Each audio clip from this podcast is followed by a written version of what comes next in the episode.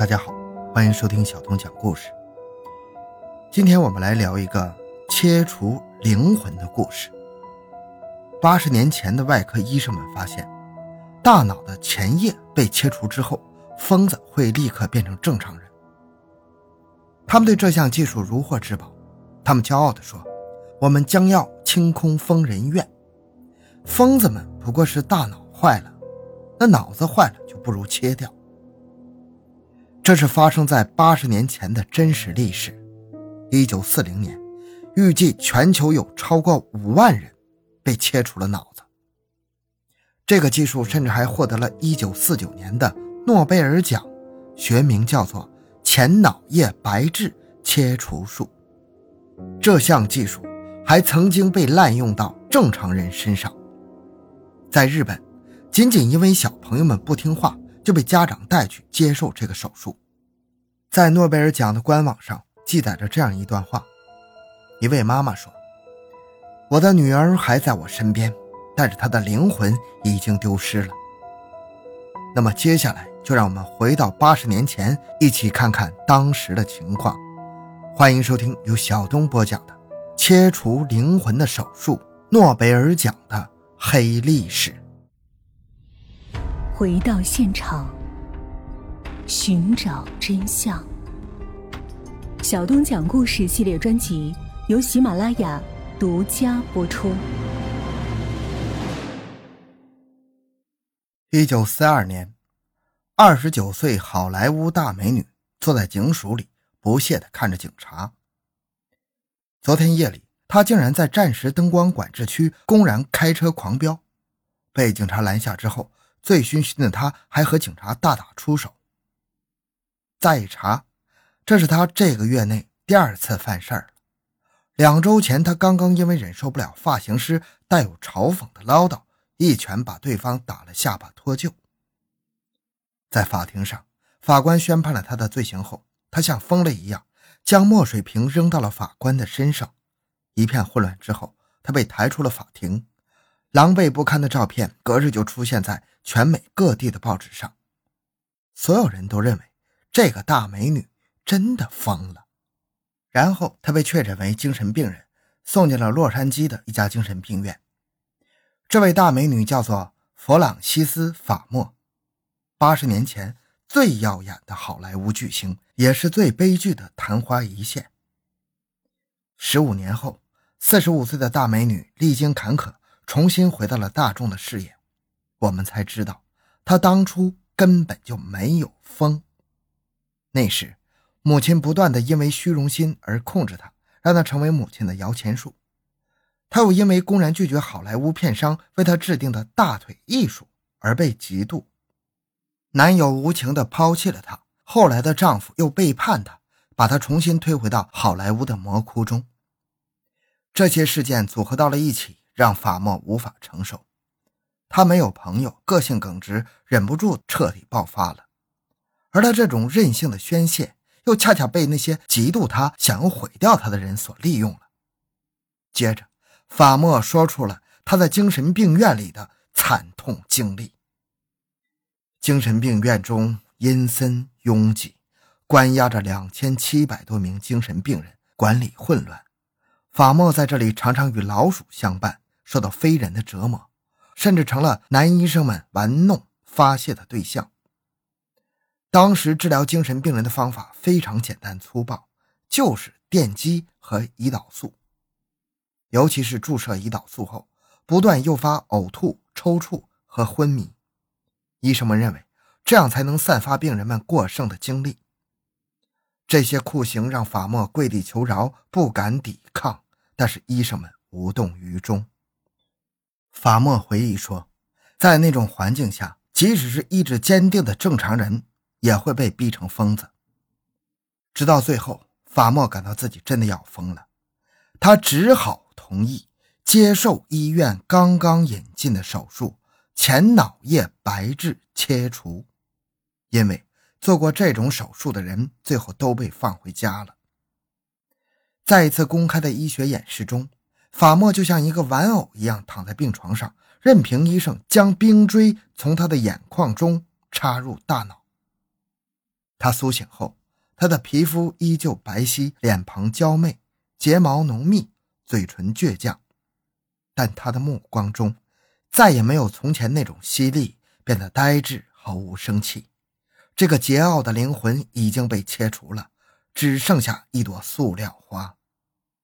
这么不人道的手术，为什么能在当时大行其道呢？这背后的故事，我们从一场考古发掘说起。二零一七年四月，伦敦横贯铁路的施工现场，考古学家们挖出了大约三千具人类的遗骸。从这些遗骸中可以看出，他们生前都受到了非人的折磨。这里不是某座古代的战场，而是欧洲最古老的精神病院——伯利恒医院的旧址。考古学家们保守估计，这里至少埋藏着两万具遗骸。伯利恒医院创办于中世纪，可能在一四四零年代就成了一家专门致力于治疗精神病的医院。五百多年来，无数的精神病患者死在了这所医院中。这并不是要说明医生们多么不人道、多么变态，只能说明，在没有科学之前，千百万年来，全世界各地的宗教祭司们就曾试图用各种驱魔仪式来拯救这些疯人的灵魂，但是收效都甚微。即使是现代科学启蒙后，人类对精神病也是束手无策。于是，医生们只能别无选择的用各种束缚工具将这些疯人关起来。然后用暴力让他们屈服服从。如果放任他们在社会上游荡，只会伤害更多人，包括弗洛伊德和荣格。他们的初衷也是试图从心理科学的角度来寻找治疗这些精神病人的方法。结果，病人没有治好多少，却开启了现代心理学的大门。一九四零年以前，精神疾病就好像压死在现代科学的一大魔王。面对这个魔王，科学家们的精神分析、心理治疗、各种药物，甚至还不如神学家们的符水、鸦片和弥撒管用。这简直是现代科学的一大耻辱。可想而知，如果有一天哪位医生站出来高喊他破解了精神病的秘密，他能够治愈精神病，可想而知，那颁给他诺贝尔奖不为过吧？果然。一九三五年，这个人出现了。一九三五年，一位叫做安东尼奥·莫尼茨的葡萄牙神经外科医生正在伦敦参加一场学术讨论会。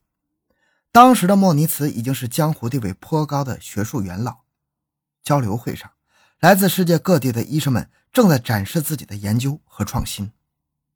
莫尼茨淡淡的看着大家的表演，突然。有两位来自耶鲁大学的神经学家让他眼前一亮，他们演示了一种方法，可以将两只黑猩猩的前脑叶与其他的脑区神经分开，结果这两只暴躁的黑猩猩立刻变得温顺。这个研究成果并不算惊人，几十年前就有人做过类似的实验，证明大脑区块与行为的一些关系。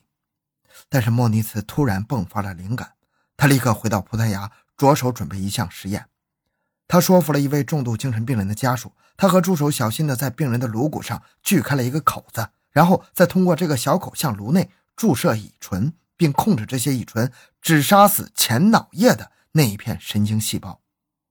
手术后，病人的精神疾病症状果然有所减轻啊。接着，莫尼茨又做了二十例这种手术，各种精神病的病症。都得到了极大的缓解，而且病人并没有留下太过严重的后遗症。于是，莫尼茨凭借着他的江湖地位，高声一呼，科学界终于找到了攻克精神病的方法。很快，各国学界都开始为莫尼茨发明的前脑叶白质切除术证明、背书，并获得了医学认可。各国医生们也都感叹：这个发明真的是太伟大了。原来只需要这么一个小小的手术，就能让那些狂暴的病人变得像宠物一样温顺。又经过了十四年的论证后，学界普遍认为，接受过手术的病人在后来产生了一些后遗症，诸如反应迟钝、性格变化、目光呆滞等等。但与被治疗的各种狂暴精神病相比，这些副作用都是可以被容忍的。于是，1949年，学界授予了莫尼茨最高荣誉——诺贝尔奖。关于这个诺贝尔奖的来历，背后还有一个美国人功不可没。故事大概是这样的：1945年的某一天，美国华盛顿特区，一位丈夫带着妻子来到诊所就诊。丈夫说，他的妻子经常会因为抑郁症发作而变得狂暴，四处求医也不见好转。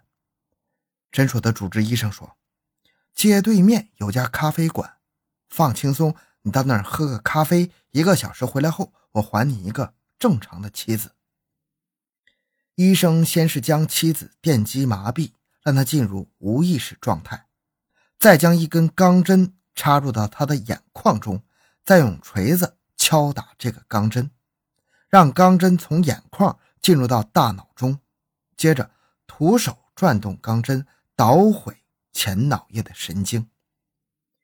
这个手术非常简单，短短一个小时就让一个狂暴的病人变成一个乖乖听话的正常人。这位医生叫做沃尔特·弗里曼，这种手术就是弗里曼改进的金矿前脑叶白质切除术。弗里曼是个擅长营销的人，他给自己改良的手术方法取了一个酷炫的名字——冰锥疗法。弗里曼还提出要用冰锥疗法永久废除所有疯人院，因为冰锥疗法简单快捷，不需要高难度的开颅手术，甚至不需要严格的消毒措施。当时的疯人院只需要把那些对付狂躁病人的工具稍加改造，就能变成一个临时的手术台。弗里曼在自己的诊所中向医生和媒体们介绍着他的理念和器具。